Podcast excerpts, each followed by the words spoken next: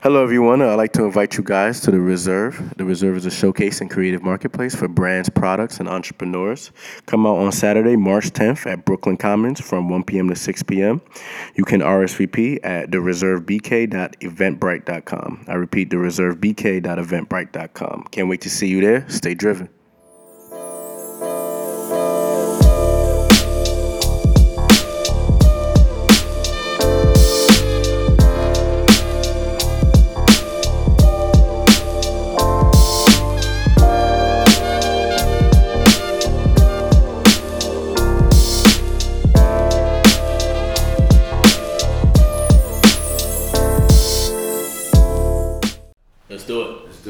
Do it. Driven Minds Podcast, Franz Bowen. This is Trav Weeks. Yeah, yeah. We're in for another installment. Uh, we have a ill guest today representing Philly, Philadelphia native. Absolutely. You know what I'm saying? Financial education specialist. Pretty much, she got the keys, y'all. Facts. Founder of Empify, Ashley Fox. How are you? Feeling good, feeling good. Oh man, uh, I'm so happy to have Ashley on. I've been following Ashley on social media probably for like maybe whew, almost two years now, and um, she just been putting up so much jewels about um, just financial education and financial freedom, and you know how to tackle the uh, the stock market, and um, you know a lot of information that may not be prevalent in our communities. Like she really is um, has a goal and a mission to really get that information circulated in these communities, and um, she's doing an amazing job at it. And um, I've been inspired. I've learned some stuff just off of Facebook posts. Like I can sit in her class, and I know I'll probably learn a whole lot more. So we're just super happy to have Ashley on, and you know, talk all this uh, good financial stuff to us. You know what I mean? So Ashley, we appreciate you. Thank you for having me. I appreciate you guys.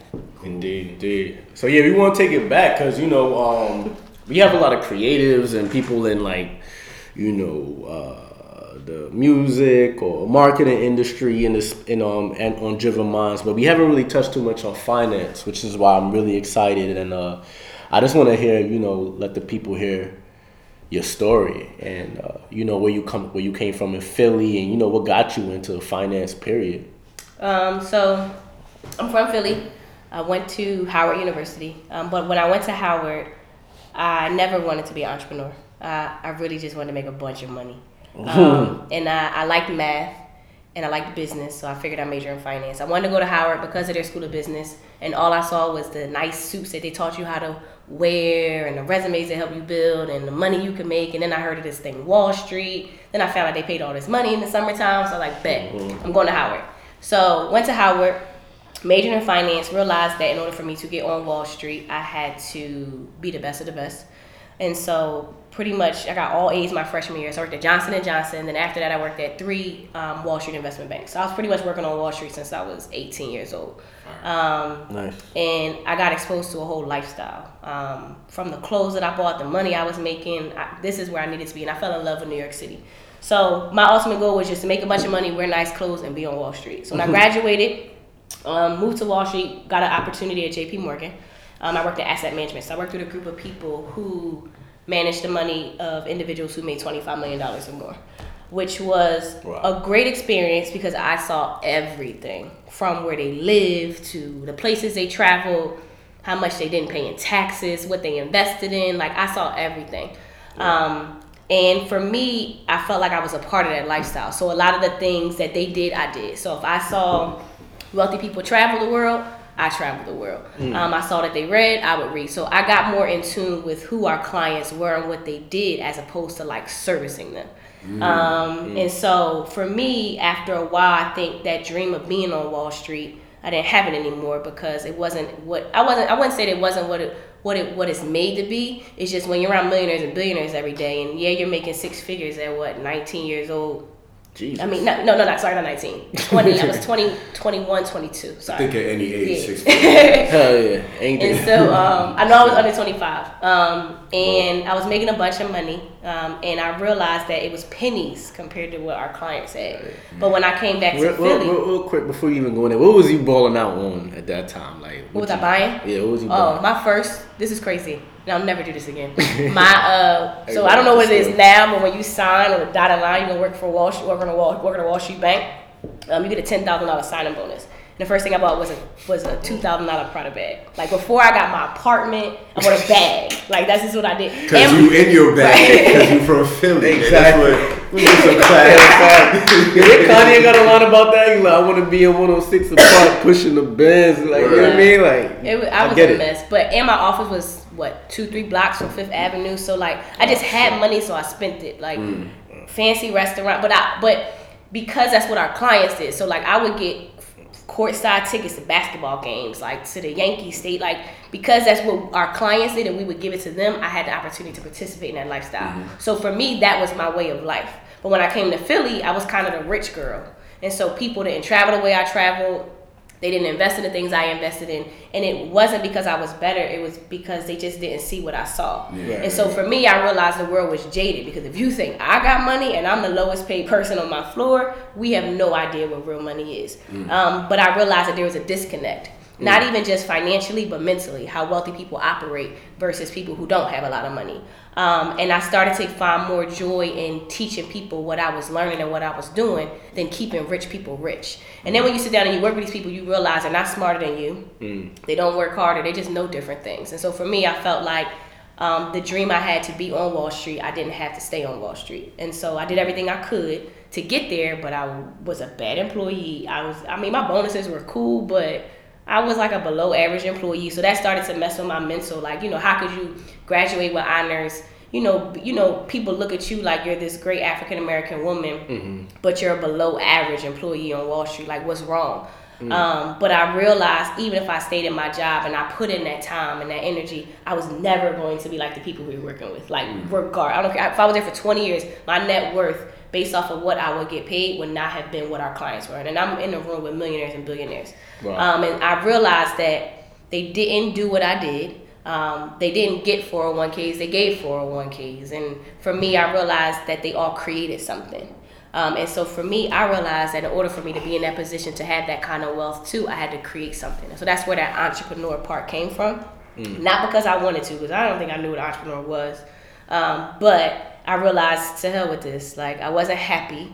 Um, and I'm, I'm very big on being happy. By this time, I started to read all these books and I started to study our clients. So, like, what they read, watch their interviews. Because, like, our clients were like owners of basketball teams or owners of these clothing stores we shop at, like Wow. the elite of the elite. Um, and so I ended up quitting my job Mm, um, kind of just took a leap of faith. Um, I didn't know what I was going to do, but I knew who I wanted to be, and I knew I wanted to bridge the gap from what Wall Street taught me to what the world doesn't know about money. Um, after that, I randomly became I was independently contracted with a private equity company, and what we did was help athletes invest in small startup businesses, and so. That was a step in the right direction. One, because private equity is all just dissecting businesses. And I knew if I one day wanted to run one, I needed to understand how they operated. But I also felt like the desire to help people financially. Athletes are always financially messed up once they're no longer in the league. 70% of them go broke after um, they're no longer in the league for five years. And so for me, I felt like, okay, I was still able to satisfy that financial education piece, but also satisfy that business desire I had as well. So I was doing that for a while, which was cool, um, but I still was missing something. Um, and I literally remember I was walk. I used to live in 129th and Lenox. I was walking down Lenox Avenue, and this girl wrote me her whole life story, like her whole life story, pretty much everything she did wrong with her money. Told me that she needed help, and she was like, "How much do you charge?" And I was like, "Damn, like I really could charge people because I, I can answer all these questions. I'm qualified to answer them. Um, maybe I could turn that into a business." And so that's kind of where the idea came from. Um, I, then I became a financial advisor, um, and I started to do small financial workshops. So I did two in DC, one in New York. Um, at the time, I was still living in New York, and everyone asked me to go to um, do an event in Philly. So October of 2013, I did an event at UPenn, and over 100 people showed up. And then that's when I realized there's a place that I could do business. There was a need for what I provided. Um, and that's kind of how it all started. Um, I didn't really know what I wanted to do. Um, I, I knew what it all looked like. I knew what I wanted to give to the world. Like literally, if you read my journal from 2012, everything I said I wanted to do is exactly what I do today. I just never, I couldn't define it. As opposed to it being called Empify, it was called it. Like I don't know what it is, but I needed to take something from what it was to bring it to what I knew it could potentially become. Like I didn't want to take a rich person and keep them rich. I wanted to take somebody who was mentally and financially broken and help them believe that they can be wealthy. Um, now, how I was gonna do that, I don't know, but that's what made me. That's what got me excited, and so um, became a financial advisor. That's where all my clients came from. I used to work out of the Marriott at 12th and Market because in Philly it was in the center of the city. It was free Wi-Fi, Nice. um, and that's where I just met with everybody. But in the midst of that, um, I still had that Wall Street mindset, so I still was buying bags. I, I went to Thailand for my birthday. I was shop. I just blew money because I had it. And, oh, when I left my job, I had over thirty grand saved. So in my mind, like, who thirty grand is alright. I'm still making some money. Right. Um, private equity company was still paying me a little bit, not as much as not as much as Wall Street, but I was still getting some money. Um, but money slowed up, um, and nobody tells you that when you run a business, money doesn't come every two weeks. So, um, in the midst of me not getting as much money and still spending, I ended up spending everything. Um, so I had to like sell out my investments, my empty my bank accounts, max out credit cards. So by this time, I don't have anything. Um, in the midst of that, I was very irresponsible. So I had a whole apartment in Harlem. Wasn't paying them rent because I just wasn't there because I was always in Philly. And hmm. every time that I got to New York was after five, and they just got off at five. Right, so I just was like, "What the hell with them? I'm gonna pay them later." That ended up being thousands of dollars. And then literally one day I came home, I had two days. I had all these eviction notices on the floor. Wow. And I had two days to go to this court place in Harlem before they like evicted me. you so was I really was living life out here. Out here, boy. you was really living life. so But even before you even go into, I wanted to ask you too. Just um, how was that dynamic? Because you know, you know, you coming from you know um, Philadelphia and you know and thriving on Wall Street, even if at times you were a below average employee. How was that dynamic having that um, um, position while maybe you have friends that probably weren't on your level financially or weren't on your level? How was that being that person when everybody looked up to like, wow, she really made it. You know, she made it happen, and you know, she really doing her thing in the um, finance game. Um, I think I didn't notice it. One because in New York, everybody's doing something with their life. To be honest, True indeed. like now in Philly, it might be a little different. So I, you know, I think we all have our friends who may not have as much money as us. So I did have friends that um, didn't have as much money as me or couldn't travel to places that I traveled. Um, but to me, I don't think it stopped me because every day my mind got like larger. Like every day I would see something like I literally remember when I first started, somebody on our floor went to like Switzerland for three days to go skiing. One, I don't know where the hell Switzerland was, how to spell Switzerland. And I'm just like, they went for three days. And by this time, I went to Miami, Cancun, Vegas, millions of times. And I'm just like, they're going to these places I've never even heard of. Well, if they're going, mind you, I'm only black girl. So for me, I'm never the dummy in the room. I love when you talk about things I don't know, but I will go home and research it and we will all engage in a conversation. Indeed. So for me, it forced me to level up. The other thing too, I didn't live in Philly. So it didn't affect me as much because the majority of my life was spent in New York. So when I came to Philly, even if it did affect me, I went right back to Wall Street. Like I went right back to meeting new people, talking to CEOs, going to galas, like you know, dealing with a lot. Um, and I also still you you find those groups of friends who do have money. So like I have my core group of friends who always have money, who travel the world with me. Um, so I just think it's about compartmentalizing those people Mm. into the groups that they belong in and loving them for who they are. Absolutely. Um, but for me, I was never in that space to feel like I was stuck there forever Right. because I always came to New York. Like that's actually why I always come to New York now because I do so much and I give so much to people. New Mm-hmm. York is kind of that refresher for me because the moment I see the skyline, my heart melts. Like New York is the best place in the world to me. I feel you. I feel like people from out of town kind of just appreciate it a little bit more too. Yeah. I'm not gonna lie. You're welcome. On behalf of all New Yorkers, you know, it, it is what it is. Yeah, I want to I want to ask you a little bit. So, having what was your education like with with money? You know, I mean, you said that you splurged, but like initially, what what was your relationship with money? So now that I'm older, I can actually answer this question. It's crazy because if you look at the trajectory of who I was when I was little, it all makes sense. So like since I was 10, I had a job. I used to clean my grandmother's house and I was her uh, her office assistant because she's a lawyer. Okay. Um, parents gave me allowance, so I used to have a calendar outline twenty five dollars this week, twenty five dollars in another two weeks. Grandma's gonna pay me thirty dollars here. Jordans cost this. I'm gonna go buy these Jordans. I always was like outlining my money, saving my money, going to the bank, cashing all my pennies because I always got what I wanted. I even used to I used to draw. I don't even know if I still can now. When I was younger, and I used to sell pictures to kids. It was like twenty five cent for black and white, fifty cent for color, dollar for a poster board. So I was I always had that entrepreneurial money management kind of outlook. Um, my mom and dad didn't really talk about money. Um, I grew up in a household where we weren't rich, but our lights were always on. Like we, I kind of now that I'm older, we're like kind of middle class rich.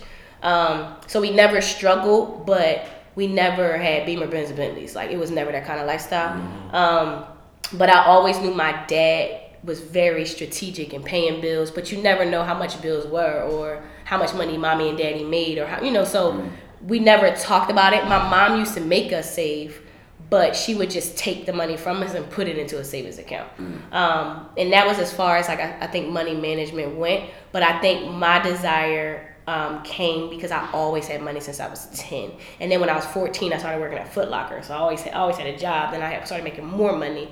Um, and that was a commission job. So if I just worked really, really hard, I would make more and more money, you know? So, um, and then came Wall Street. So I, I always had the mindset of always making money, doing more, becoming better. Um, but I think a lot of the actual financial education came when I saw what wealthy people do. So, like when I first went to Wall Street, I had a checking and savings account. And when we would go through the, our clients' bank accounts, they had like tons of checking and savings accounts. And they all were titled differently. So this is the house account. This is John's um, clothing account. This is the Wow. real estate account. This is Susie's college. ac- You know, like Wow. so they would title them. And I was just like, well, look at you. So literally anything I saw clients do, I would do. So if they had multiple checking and savings accounts, it was like, well, what you seeing here? And you only got you only got one checking account, one savings account. So I that's why everything that I do, my money has an account number attached to it. So my vacation account is separate from my bill account. Um, my house savings account is different from my spending account, but because I saw them do that. Then it got to a point where I saw that they were investing, and like it was points where like my mind was trained. If I saw like two million dollars, my mind was trained to be like, "That's not a lot of money." like like two million dollars in the division I worked in was pennies. Like you couldn't talk to us unless you had twenty five million dollars or more. Wow. Um, and so once I saw our clients always investing, and and if they had cash, we always would figure out what to do with it so it could be invested. And I'm just like, well, you only got checking and savings account, and we're sitting here telling them they got to take the money out of their cash accounts to invest it.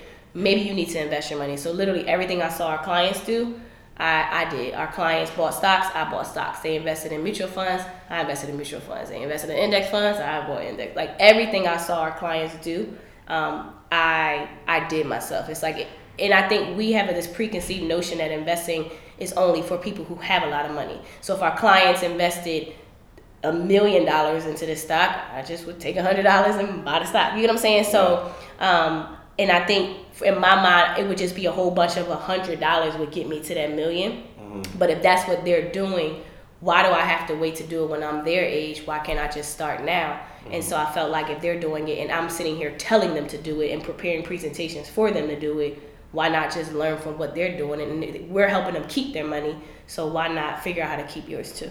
Absolutely. So in terms of that, what is what is the the common trend like for for individuals that you service? What is what is what is the I'd say the average level of intelligence when it comes to finance? Um, so I've been a financial advisor for about four years now. Um, as far as adults go,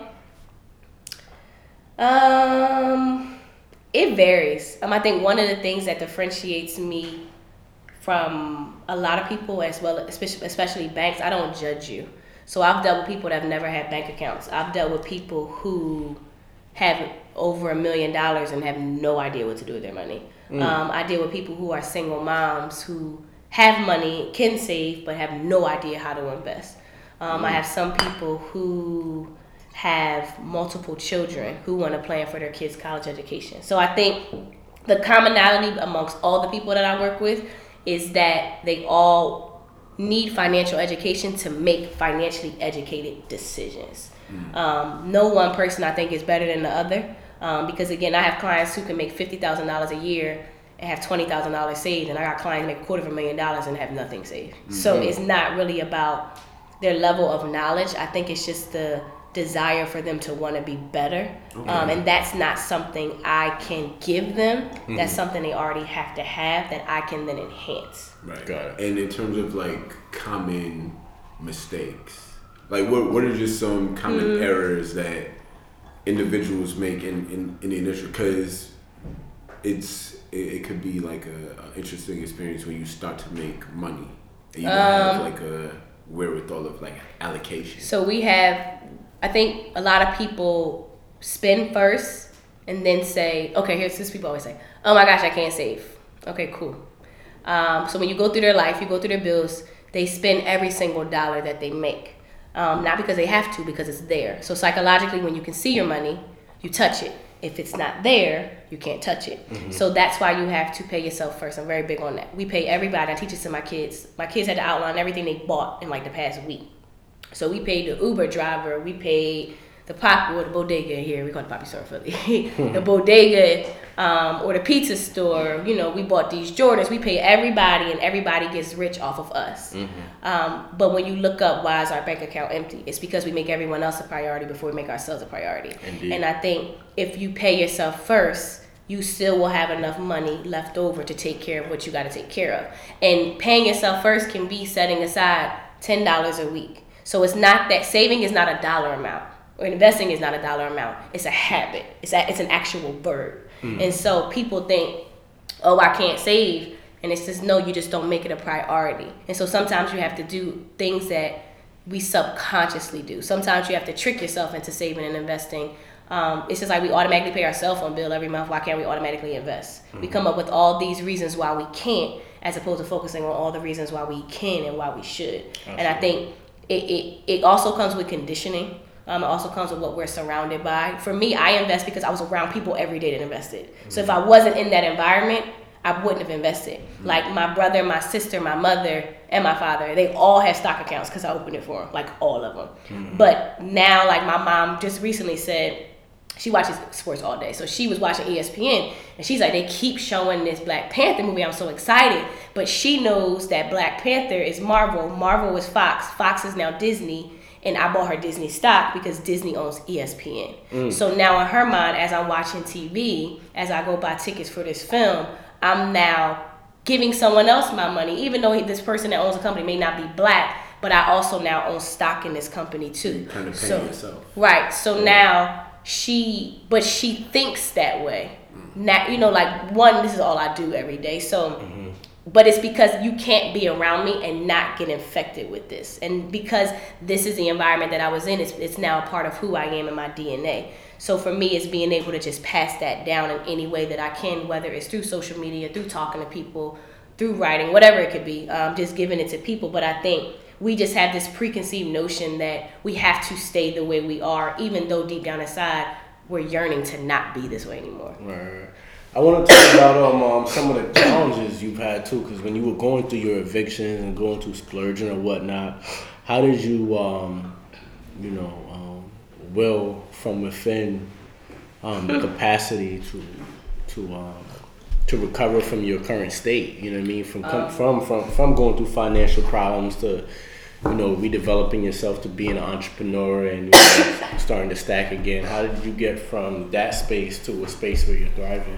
Um, I wouldn't say that I'm thriving because that, that word to me just sounds like I'm balling right now. and I'm not balling right now, but I think I'm thriving mentally. Um, so I would say more important in the sense, huh? in the beginning when it's very hard to this is why I always tell people just don't quit your job. um, it's very hard to be creative and persevere and when in the back of your mind you can't survive or you're scared of how you're going to survive. And so I think one of the things that led me were the people I serviced. So like if you if I work with you and you actually implemented what we talked about, that made me believe in me even more. Um, or excuse me, um, me being featured in an article. It just it, it's like it reminds me of why I even started. And so whether it's my vision board, whether it's my affirmations, whether it's the books I'm reading, the audios I listen to, the uh, the YouTube videos I watch, every time that was always a part of my daily routine to a point where you can't talk to me and I don't sound like the books that I'm reading or I don't sound like the people I listen to on YouTube. Mm. Um, but it was because also too you you there was some and I don't know when this happened because it wasn't always like this. But there's like something inside of me that you can't tell me this won't work. Now on Wall Street, I wasn't a you couldn't like I wasn't there yet.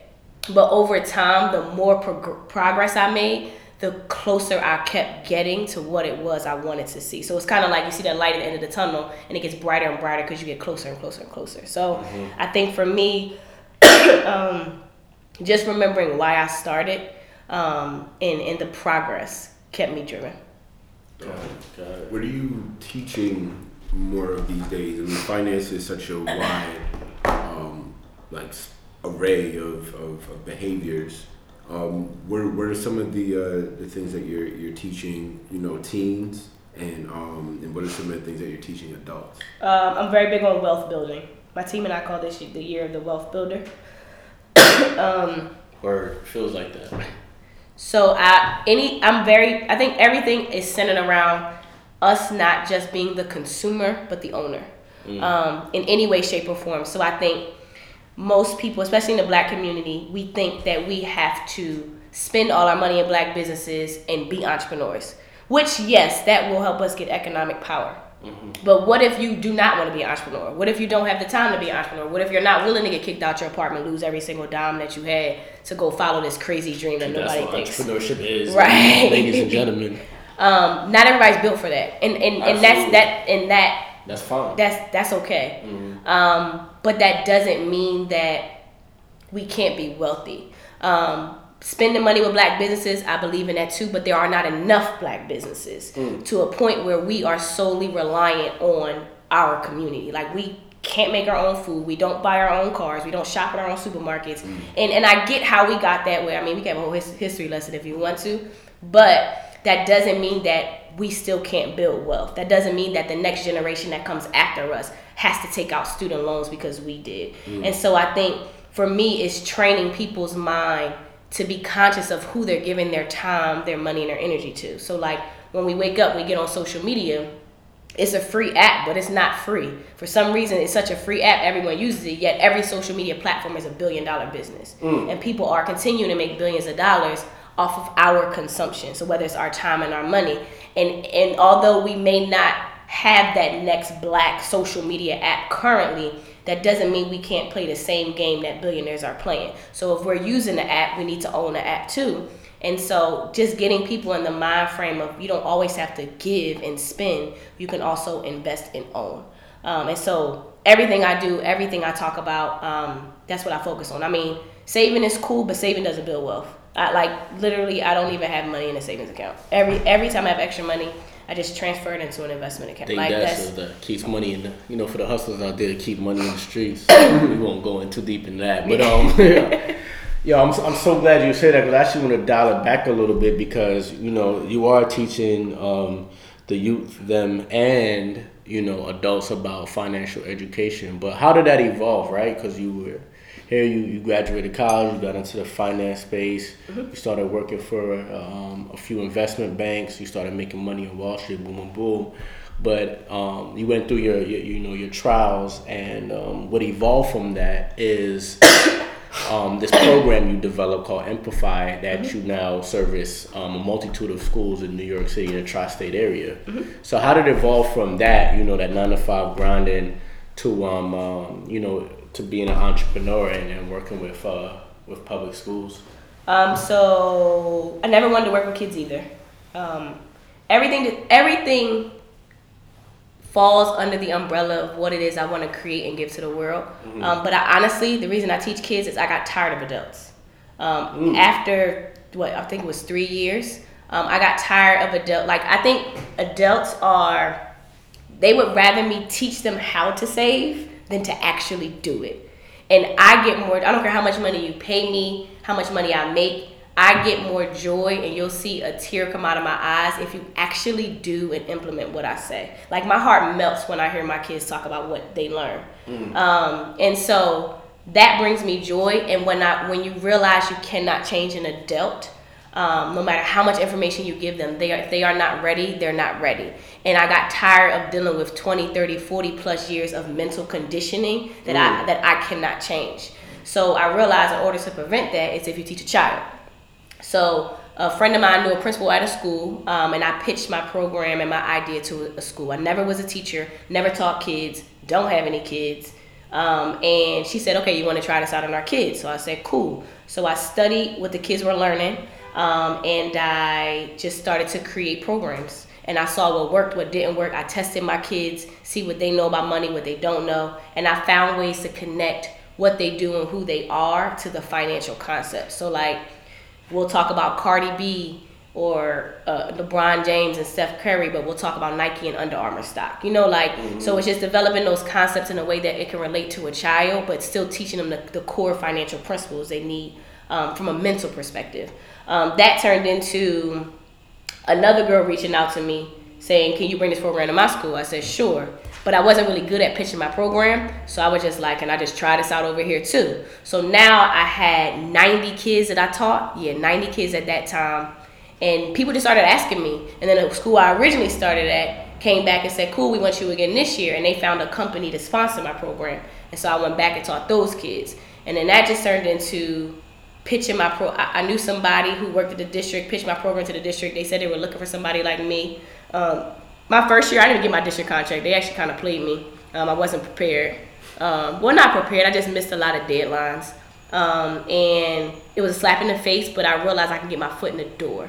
The second year, which was last year, Valentine's Day, I got my contract with the district. But once I got my contract with the district, um, then I had media coverage, and then more schools started to reach out. Mm-hmm. Um, but I also email every CEO and principal of every charter school in Philadelphia. Um, everything just kind of fell into place. And I think it's because I always focused on the why. And I think as entrepreneurs or people who aspire to be entrepreneurs, we get so not even just entrepreneurs, just people in life.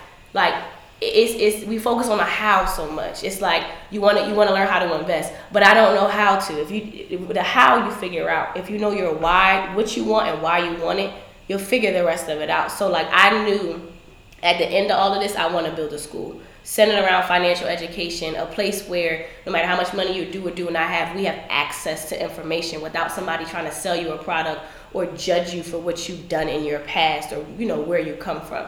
Um, that's that has always been the ultimate goal. Now, how the hell am I build a school? I don't know. Do I have money to build a school? No. Do I have an? I don't even know how to manage a team more than what 10, 15. You know, I don't. I don't know. Like I don't know how to do that. Um, but I'll figure it out. But in the midst of everything I've done since the day I left my job, the pieces still fit the puzzle I'm trying to create. And so I can't build a school if I don't have a curriculum. Well, I can't have a curriculum if I don't have kids.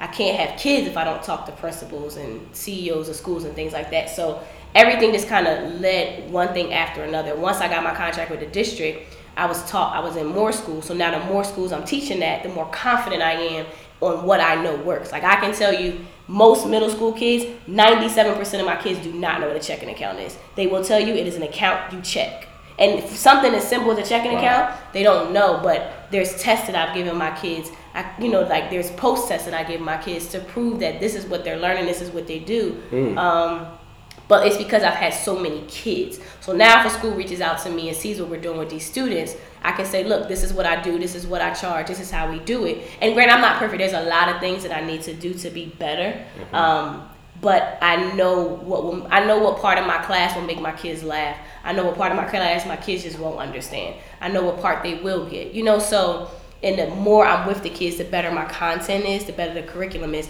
I've never, I don't know how to write curriculum. I just figured it out. I don't know how to write lessons. You know, like I just figured it out. But the reason I figure it out is because the moment I walk into a class, I'm not leaving you until you know what I'm teaching you. So that means I got to stay extra hours or do some extra classes. You, I care more about you actually learning the material than any school paying me any check. And I think, I, I think the difference between me five years ago and now is I stopped caring about money. Mm-hmm. Um, and I actually started to care about, you know, why God put me on this earth and the impact I was going to make. Um, because when I stopped focusing on money, money came. Mm. When I was focusing on money, um, I hated it. I found that more, you know, when you chase money, you're always gonna find somebody has more of it. So what are you really chasing? It's not gonna make you happy. Um, I, I made my first hundred thousand. Next thing I wanted a million. I'm sure when I hit a million, I'm gonna want a hundred million. You know, like so. It's Right. like, are you ever really going to be happy? And it's like when I stopped worrying about how much money I had or the kind of clothes I had, and you know all of that stuff. Mm-hmm. It didn't matter to me anymore. But the only reason I feel this way is because I lost everything. And I think when mm. you lose everything, you, you you you're forced to figure out well who are you now? You know, if now if now when I shake your hand and I can't say that I I, I work on Wall Street, well, what, who are you? You know, like and for me, it's, it's that's what matters. Um, so to answer your question, it was never a strategic plan. It just was. I, I knew the end goal was to build a school surrounding financial education for both adults and children. How I'll figure that out. But the why and the what I wanted never changed. And every single day, I don't go to sleep unless I do something to put me closer to that ultimate goal. Whew. Ashley's dope. Yo, that hot fire. At first, talk that talk, man. I Impact was. It sounds like it's a Yo, I 444 wonder. album. So I follow you on Instagram, right? Mm-hmm. And um, there was this thing that was going around a couple weeks ago. it was on the shade room, Uh-huh. and it was that mom that put that on Facebook post. Like, I make my five year old pay rent every Uh-huh. week. She gets a seven dollar allowance, so I make her give me five dollars back for rent, Mm-hmm. you know, for food and water, and etc. And you you um you didn't balk at it, you know, you you you applauded the initiative, Right. but you laid out some points. What what was what's what is um I don't want to use the word wrong, but for lack of a better term, like what's wrong with that premise in, in terms of financial education? Um, well, there was a lot. So what we have to understand, money has nothing to do with the actual dollar you touch. It's a mental. So if you have the, it's think of it like this: Why is it that athletes always, the majority of them go broke? They have millions of dollars, but for some reason they go broke. Mm-hmm. That goes to show you it's not about someone having millions of dollars. Like it, it's not. It's about the mindset. You take somebody who's uneducated, give him millions of dollars, you still never teach him, and then you're confused as to why he lost it, but you never taught him in the process. Mm. So it's more about strengthening the mind of a person. And what she was doing, I, again, I applaud her. Like I'll never bash the effort being put, but you can only. The, the problem is you can only teach what you know. Mm-hmm. She never worked on Wall Street. She never saw what I saw, so she doesn't know how wealthy people don't do that. To be honest, the black community is the only community that make kids pay rent. Like, or you when you're 18, you gotta go. Right, right. Every other every other nationality race, we're either working together. I'm supporting you through this journey. You are a trust fund baby. We're not putting you out and treating you as if you you know you're disowned from this family or you gotta pay me bills. Like I'm here to, to support you. Um, but ne- that's neither here nor there. I think what she was doing to that child's mind was programming it to believe in certain things without allowing her to get the opportunity to choose who she wanted to be. So immediately she said, "Okay, when my I'm gonna give my daughter money. When she first gets the money, she has to pay bills. Again, that goes back to the mindset of paying everybody. So just because I have a Verizon bill, I have a car note, I have car insurance, everybody's making money the moment I get paid. So I work all these hours and I gotta give all of you my money. And then at the end, she says most of it's most the majority of the money goes to bills in the real whatever. She's like something like in the real world, you Right. really don't have a lot of money left over. No, that's not the case. That is that is a belief that you have. That is not a fact. Because when I make money, the majority of my money does not have to go to my bills. Mm. Mm. When you when you think of an Oprah Winfrey, the majority of her money doesn't. So that's not a factual statement. That is based off of your experience and what you feel. So now you're training your daughter to pay you rent, pay all these bills, and then what? Then she says whatever's left over, she can go spend it or do whatever. That's still wrong because again, you pay all your bills and you spend your money. At the end of the day, the daughter's left with nothing. And so the first thing she needs to do is train her daughter to pay herself first. You matter before any bill matters. Now I'm not saying not don't go pay your bills, but take care of you first and, and set money aside for you. Um, the other issue with that is rent's not a dollar. So I think, it, and, and I know for me, the moment I got out of college and I saw really how much bills were, like nobody tells you that you got to pay gas, electric, and how you know how much that stuff actually costs. You have no concept of money until you get your first bill. You shouldn't be learning about money the moment it actually happens. You should be preparing yourself for it. Right. So, as opposed to taking her money from her, she needs to sit down with her and show her, look, rent is this amount of money um, this is how much the utility bills are. You know, so while mommy is out working, this is where her money is going. The problem is parents are too embarrassed about their financial situation, so they feel like they're not qualified enough to teach a child. Mm. And so it's not bad. The thought of it was good, but she's training her mind to work for money and then pay bills. That is the, that that's what we're taught. Go to school, get a job, get a job, pay for school. What if what if her daughter wants to run a business? What if her daughter, you know, wants to be a creative? Why not allow her to to set money aside and invest money, train her to invest money, to save money, and maybe she doesn't have to go work for it. Maybe um, I saw this this TED talk. As opposed to telling your kid to wash the dishes, they get paid. That's the same thing as a job. You do a service, you get paid. Why not solve a problem? Why not figure out a solution to something? One that trains your child to critically think, and it also makes them be solution oriented, which is all entrepreneurship is. So now you're training your daughter to always work for money as opposed to finding creative ways to make money and do it for herself. Mm-hmm. You know what I'm saying? So and, and, and of course she she's not an entrepreneur, she wouldn't know how to do that. If the majority of if the majority of her money goes to bills, she won't know that that uh that it's possible that she should be paying herself first and that it is possible to have money left over. And the other issue with that is she said it's like three thousand something dollars left over because she put it in a savings account for her. Again, the thought was good because the money the daughter was given to her, given her, she was setting it aside for a college. One, savings accounts don't make you wealthy. Like they just they they they, they don't. So after 13 years, all you have is three thousand dollars that probably won't even pay for what two classes in college. The cost of college goes up five percent every single year. Mm. So in this case, what is this girl gonna do with three thousand dollars? Like nothing. And so in this case, her mind only knows to put in a savings account. She has no other places for it to go, not realizing that you need to invest for a child. 13 years, you need to be putting that money aside, having that money make money for her. So again, it, the thought was great. Um, it's just that it's just it, it trains us psychologically to become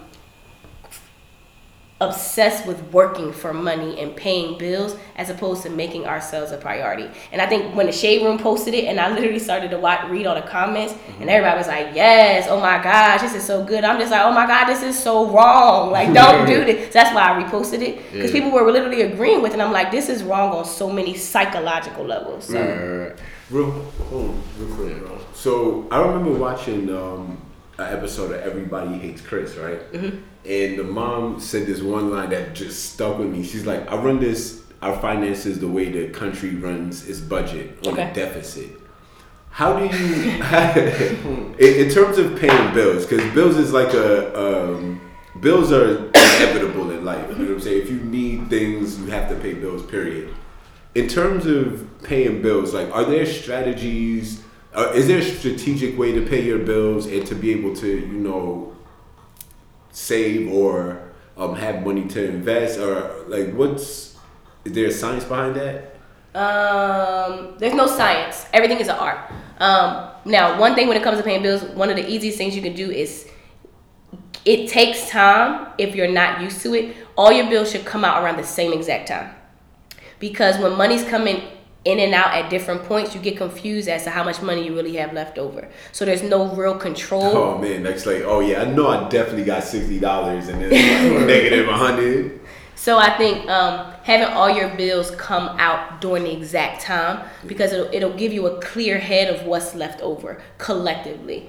Um, as far as saving, um, I think saving and investing, everything needs to be automatic because you have to train your mind to focus on creating and building more, not being obsessed with what is. Whatever you focus on, you're attracting. So if all you are is addicted to bills, all you're gonna bring in is bills. But if your all your focus goes into making more money, doing more, creating more, servicing more, that is what will come to you. And so I think you have to trick yourself into setting money aside. So the more work you have to do, the harder it's going to be to do it. So you have to automatically have money come out of your bank account to invest. Automatically mm. have money come out to save because if you go to the withdraw money, deposit money, gotta walk to the bank or manually have to do it because you can psychologically see it. You're going to feel like you're robbing from yourself.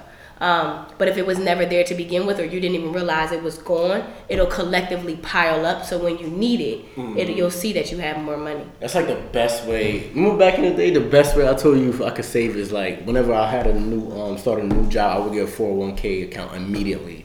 Have them take right. it out of my account immediately. But you don't even miss it. Cause you don't. Yeah, you're not thinking about it. Rather than if you have to see that money go right. into a savings, or you have to physically go, you feel like. But when you know it's something, you can like just go in and check. And only that it was harder access to pull that money up. Right. Money so it out. also has to be in a separate account that you can't see. Right. So like when people um, have like savings accounts that are connected to your checking account, they don't work. because I agree. If you log into your you account transfer, and you see it. Yeah. Is that like a is that like a banking Illuminati secret? No. you know what I'm saying? No, I, I, just noticed because it, it literally when I was a financial advisor, I legit one didn't think I was qualified because at this time I had no money in my bank account. So I was like, why are y'all listening to me and I have no money? But when I was sit with, I remember my first client. I sat with her. She had a two thousand dollar bag in her hand, no money in her bank account, asking me if she could buy a TV on Black Friday. And I was just, I literally called my friend and I was just like, yo, I thought I had money problems. Wow. No, but she like, did she have money coming in though? No. She like, had money coming in. I mean, like she had a job, but it was literally negative. At, but she was just like, "Can I buy the TV on Black Friday?" And I'm well, just like, "Is this a housewife?" Like what? No, I, no, I, no, I don't know. But it just was like, why are we so backwards? Right, like, yeah. and I'm just like, okay, I'm financially messed up, but that mm. was always temporary people are like this mentally permanently. Like yeah, when, when, people are in poverty that is a mindset. Mm-hmm. like that you ha- and, and that, that's what i'm saying like it's, you have to break the mental and change it. I can i can dump a million dollars into somebody in a project's bank account it's going to go back to to to to to, to yeah. nothing be because broke. that's what their mind is trained to always. They did an see. HBO special on that. You ever seen that? Bro. They gave a homeless man a hundred mm-hmm. and like I think after like maybe nine to ten months, he was down to five thousand. Nine months? That's kind of man. I thought you yeah, but that, hours. You? But your mind. Your mind is not used to seeing it. Your mind is not used to seeing it, so mm-hmm. that's why you're, you you don't know how to operate. Like Absolutely. a wealthy person is used to seeing money, so it's like right. So yeah, but you just have to trick yourself into doing it, and you it know, have to be separate. I'll, I'll I'll tattle on myself. Like for me, one of my early um trepidations with saving was.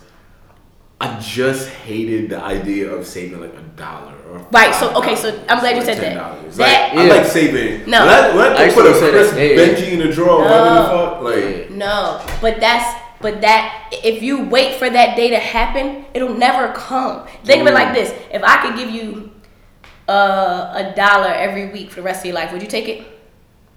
I mean, yeah. off the rip, yeah. Why not? Why? In three weeks, I could have a chopped cheese. why? Would, if I was to give you a dollar every week for the rest of your life, why would you take it? Cause in it's a free dollar just coming from you. yeah, week. that's that's fifty. How many weeks in a year? Regardless, it could be ten dollars. Like regardless, why do you want it? Because it's a dollar. You just told me it's nothing. No, I didn't say it it's was more nothing. than what I had. I, I, just told you I could get a chopped cheese. After no, but I'm no, no, no, no, no, no, no, no. I'm saying when you said you didn't like setting aside just a dollar, right. meaning you felt like it was so pointless. Ah. So why, when I'm giving it to you, it's not pointless anymore. It's the same concept. We gotta stop looking. This is this is what this is what I used to do. This is what I tell people to do. Just add a zero to everything you do. So when you go buy a coffee and it's five dollars, no, it's fifty dollars. I bet you think twice about buying that coffee. When you're saving ten dollars, no, you're actually saving a hundred dollars. You have to train your mind to see more mm. and, and, and not focus on the lack. You're fo- you have a that mindset is a lack mindset. You gotta focus on look, cool. I only got a dollar now keep doing what I'm doing, I'm gonna have a million dollars if I keep fighting and I keep putting in these dollars. One day I'm gonna get to a 1000000 mm-hmm. You know what I'm saying? So yeah. it's just about how you look at it. But we think like even with stocks, oh, I, like literally I was just looking at my account and like I'll just add a couple hundred dollars here and there and then I'll go buy more stock and more stock. I looked up, I own like 10 11 shares of one company and i was just like wow like but i just gradually just kept doing it piece by piece by piece mm-hmm. next thing you know i look up i have double digit shares in a company you know so right. you, we got to get out of the mind that it's not we're not doing a lot mm-hmm. because it's not a lot you got to do something it's like before you get to the top of the staircase you got to take the first step mm-hmm. you looking at top of the staircase like trying to climb over everything when it's like if you've never taken the first step how will you ever get to the top of the staircase so you have to gradually do it but train your mind to focus on i know i'm starting with only $10 right now but i know next month i'm gonna do 20 next month i'm gonna do 30 and i'm gonna keep pushing i'm gonna keep pushing Dope. Fire. I got two more questions before I wrap up. It was number one. Um, I like to know what, what sort of books were you reading when you were. oh man i'm obsessed with books Absolutely, I would definitely. um when um, like now now and also when you were actually you know around these wealthy folks. Um, so one of the first books that I read Think and Grow Rich. That was that was a good book for me. I think the book that actually changed my life at that point was this book called The Celestine Prophecy by James Redfield. Um, and here's how I started to read it crazy. I met some guy who's actually my mentor, and he asked me if I read the book, and I was just like, no, but I put it on my list. So then, literally 24 hours the next day, I was talking to this guy that I met at this NFL draft event, like this random guy. He was like, Have you read this book? And I said, Oh my God, somebody just told me to read this book yesterday. So I'm like, Maybe I should get this book. And I Googled it, and it's one of Jay Z's favorite books. I said, Well, I'm going to buy this book. Read the book, I was hooked on 10 pages. And it literally changed my entire Prophet? prophecy. Literally changed my whole life. And, so, and here's what's even crazier. So then when I bought the book, I always would read on the train. Every day when I read that book, people would stop me and they would be like, give me like a little creepy eye, like that's a really good book. And I was just like, oh my gosh, this is so creepy. But everybody was stopping me, telling me. But the book is really, really, really good, and it's one of Jay Z's favorite books. Um, Celestine Pro- Prophecy. Pro- Or I'm about to. by Uh, James Ray. It's a really, really good book. It's fiction too, but it's really good. Um, but essentially, the core principles that I got from it at that time is everything happens for a reason. So if you go back and you can look at on every the first time you met your best friend to how you guys met or why you started the business or whatever, everything led up to this point. So like let's say if I would have never I didn't get my internship off my full time offer um, from my junior year internship. They just didn't give it to me, so I cried my eyes out. Thought I was horrible.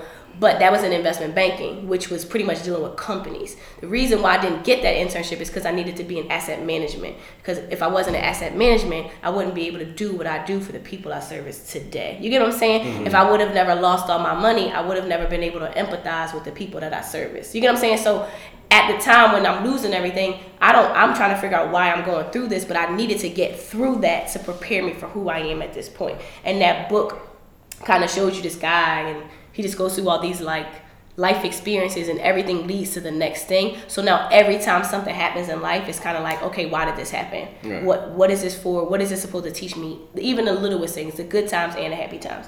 Um, I just read this book called As a Man Thinketh, Thinketh, and that's like in my top five. Now. Actually, um, that book is good. I was probably like maybe 19, maybe even younger. Wait, you met me at what age? I was probably 18. 18, yeah. And uh, my big bro Franz suggested that book for me, Yeah. and it kind of changed my life Yeah, at that that- young age. So shout out to Franz. that was good. Shout Um, out to uh, the author it was James. something, but the book was written in like 19 something, and I was just like, what? I still have it in my phone. I go to back to it every now and then. That book is good. My favorite book um, is Seat of the Soul. Um, and I that haven't book, read that one. that book, that's done one of Jay Z's favorite books too. it's uh, Oprah. yeah, What? Yeah, One of them Oprah Oh, nice. yeah. So every book, I, most of my books are Oprah books too. Nice. Um, and I watch her videos because Seat of the Soul was actually was hard for me to read, and I was like, you're gonna get through this book because Oprah loves book and Jay Z, so you gotta learn this book. So I would watch all the videos Mm-hmm. to get help me get a better understanding. But that book changed my life too. Nice. Fire. Well, my, my last question to that is, um, yeah, what are three principles for, I would say, financial freedom, or you know, um, I guess we can tie it in with like you know, just getting comfortable in the stock game and whatnot. Um, That you teach your kids, your adults, or whatnot? Three principles for our audience. Um, this is good. Let me see. Three principles. Um, hmm. When it comes, I guess, when it comes to like wealth, right? Um, I think we have to remove the concept of it's not for me. Um, because I think when you when you truly, I think one of the things I what I do, I try to make my life as transparent as possible, so that you know that I'm just like you, I'm normal like you, but you can still do great things that you never associated yourself with doing. Um, and so I think we have to realize that every step when it comes to building our wealth matters and that we are worthy of it. Um, because we think it is only for people with money. And it's like, no. Like, you don't need thousands of dollars to invest. You can invest with $25. And I think you have to believe that you are worthy of investing first. um, before you even start to invest. Um, the other thing about just investing, period, me personally, um, when it comes to wealth, it if you want to make money fast, you'll get rich. If you want to have money forever, that's wealth. But when you focus on money, that's rich. When you focus on legacy, that's wealth. And so you always got to look at what are you doing now to prepare who comes after you. So everything i do is not to just make have ashley have a bunch of money. It's to make sure that my kids kids kids will forever be able to thrive through what i've been creating. Um, so you when you think about the rockefellers the walton family like every wealthy billionaire mm-hmm.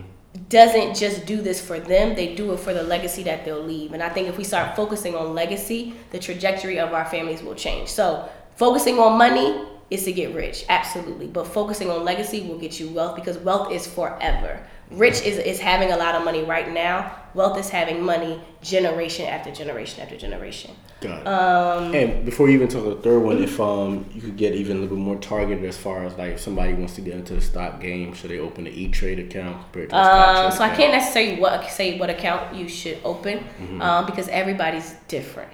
Um, I personally have an E Trade, um, but E Trade has a certain minimum.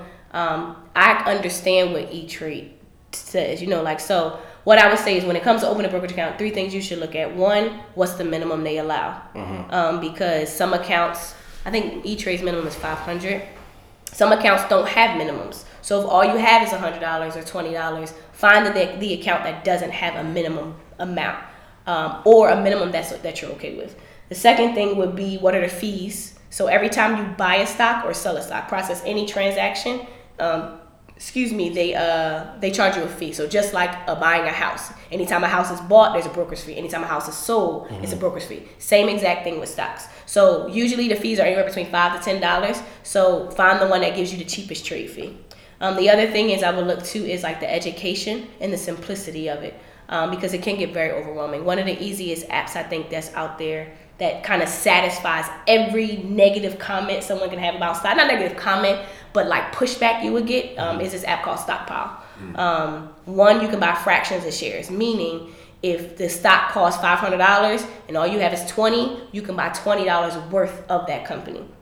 Also, you don't have a lot of money. There's no minimum. And if you want to learn about it, the app is like really cool. Has a lot of pictures. It could teach you. It's literally fundamentally available for people who have no idea what they're doing, but it can aesthetically attract you. Like an E-Trade is overwhelming. It literally takes like five, ten minutes open an E-Trade account. Stockpile, you open an account 30 seconds. Got literally. Um, but I can't say what's right. Like there's certain mm. things about Stockpile that don't suit me mm-hmm. because I'm more more educated. I don't. There's certain things that Stockpile does that I that I, I need the account to do that it doesn't do that E Trade right. better services me on. So I can't say what works best for somebody. Um, but it's more of understanding what works for you and understanding what is out there and what's available for you. Should we invest in like on a way is like okay, this is Brooklyn Pil- Pil- Pilsner. Should I find out the company that you know that that makes um, it to see if like do you do you believe investing in the things that we use now? Yeah. So every uh, every every company I invest in, mm-hmm. um, I use or other people. Like I bought Netflix. I don't watch TV. I don't have a Netflix account but everybody does, and all cable companies I feel like are going out of business. Mm. So I bought Netflix. I think I got in like a hundred dollars, but like a couple shares. It's like two hundred and seventy dollars now, and that was like literally less than a year and a half ago when I got it. Wow. Um, but it was because I saw the direction TV was going, and I saw everybody having a Netflix account. No one, everyone stops, rewinds, pause, you know, all of that. Like cable companies aren't. That's just not how they operate anymore. Well, I pay a two hundred and fifty dollar Time Warner Comcast uh, cable bill, Verizon bill um, when you can have a seven eight dollar Netflix account. Like yeah. and so um, so I invest in I don't invest in like that next big thing because I don't research in detail companies. I don't like dig through their financial statements. I don't have time to do that. I legit invest in who I feel like will be around the next 5, 10, 20 years. Um, which will lead me into the last principle. Um, investing is a forever kind of thing. Um, and I feel like especially for the black community, I'm not a get rich quick kind of person, so I don't just buy stocks, flip them. My favorite holding period is forever. I don't sell out of any of my. Only time I sold out of some of my stocks is because I ran out of money. So if I had 10 shares of a company, I probably sold out three of them so I could get some cash. um, because you got to look at investing. For me in particular, from a wealth perspective, it's like let's say you get married. If, if you get married till death do us part, his spouse may do something wrong, may piss you off, y'all might get separated for a little bit. But if you signed up for this marriage, you in it, you're in it to win it. So if I invest in a company and their earnings are bad one one one quarter and the stock price drops and the media is you know all hell breaks loose if i if i invested in you and i believed in you from the beginning i'm gonna ride this wave with you with you because i believe in the longevity of what you're going to create um, i think we get so caught up oh my gosh the stock market is down Da-da-da-da-da. like if i if i ask you when when was the last stock market crash when you guys know Probably 08. right when is when was the stock market at its highest Um, a couple years after that, right? Recently, like maybe today Oh, Wow. right. Right. Today? So people focus on the negative, Okay. not realizing that this is the, the, the stock. There are billionaires being being made every day because companies are just making more and more and more money. Now it's not always going to be this way, but at the same time, you have to be okay with going through those tough times and then having it rise and things like that. Like we get too emotional. Literally, you can see in the news something great happens about the company, the next day something bad happens, and, and it's just like, well, make up your mind. Do you love the company or do you hate it? Right. But it's all emotion, and I think you get so caught up in it, Mm-hmm. you you're you're you're you're emo- you're just you're gossiping just like the media is, you know. Like, but if if it, if you're in this marriage and you're in it to win it, ride the wave, build the wealth, and over time, um, just wait and ride it out. You get what I'm saying? So for me. Um, that's how I see it. But I invest in companies that I think will be here in the next 5, 10, 20 years. Did you get a part of the um? Damn, you're like actually, I could talk to you for mad. Shit, You have another question Um, too, yeah. Cause like, did you get involved with the Bitcoin wave? No. Okay, so here's next question. so here's okay so here's My here's the thing about bitcoin i got a couple outlooks on it um, i stay in my lane i know what i'm great at um, and i'm an educator i'm not a stock guru i teach you the fundamentals and the basics um, i do not trade currency i understand it um, however bitcoin cryptocurrency is dope I think it'll, it will change the game. But whenever you see everyone talking about something, that's when you get scared. Like when everyone is buying, buying, buying, buying, buying, that's when you get out. Yeah, when everybody's crazy. right, when you when everybody's selling, selling, selling, selling, when everyone's scared, that's when you buy. Right. Um, again, it's all off of emotion. But it just got to a point where people who who don't even invest started talking about Bitcoin because you see people making money, that's when you should be scared. So for me, it, it was, I'm a Wall Street person. So things like that that are so volatile that can go down 20, 30% in a day, if that happened to our US stock market, all hell would break loose. Like that can't, that, that would be insane. So that's not something that we would recommend to our clients because it's too risky. It would be a crazy short though. Well, yeah, I mean, Bitcoin is dropping as we speak, like literally Yeah. every day. Um, now, if you invested in Bitcoin back when I was on Wall Street, from then till now, absolutely. Um, but it what nobody knew about it then. So that's the time when, when nobody cares about the company, doesn't believe in the company or whatever it is. That's when you buy. You don't buy it when everybody loves it and it's hype. It's kind of like you you you you deal like let's just say you wanna you want to deal with a girl who's up and coming or partner with a company that's up and coming. You get that contract before they blow up and they start charging you a, a crazy amount of money. You know, Right. like you got to believe in it when nobody sees it. That's Don't want me now because everybody else is making money. You know, making money because of me. Because now it, it's not. It's it's it's too inflated now. Um. So coming from a Wall Street background, things like that are too risky, and that's not a wealth building outlook. But my issue, my issue really came when it's like we sit here. Let's go back to Netflix. We sit here. We leave work go home, watch Netflix all day, yet you want to invest in something you have no idea what it is, how it works, how it can benefit from you, let alone can you afford it, but you can't even buy, invest in a company that you literally use every single day of your life. You get what I'm saying? So mm-hmm. it's like if you were an investor before, don't don't put your money in something that you don't fully understand just because a man next door said they made money. Like that's that's not wealth was not built because of Bitcoin. You get what I'm saying? Like so it's like I, I respect it. I think it's dope. I think what they're creating is exciting. Um, but I don't think Bitcoin will be something like like it's not going to be around for forever. Cryptocurrency might change the game. I think it is that like that millennial that's trying to shake up the world and the system, and now the old folks don't know how to deal with it. Um, but from an investing investing perspective, I don't invest to flip money. I don't. I don't. I don't. I did that when I first left JP to make. You know, I was day trading all day.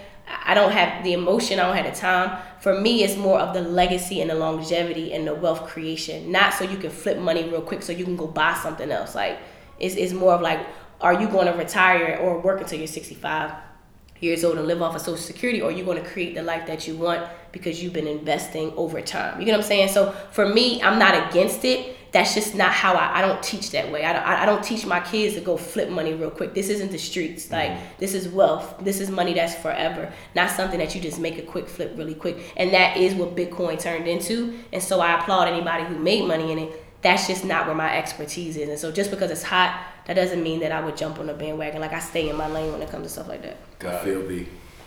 Ladies and gentlemen, Ashley Fox.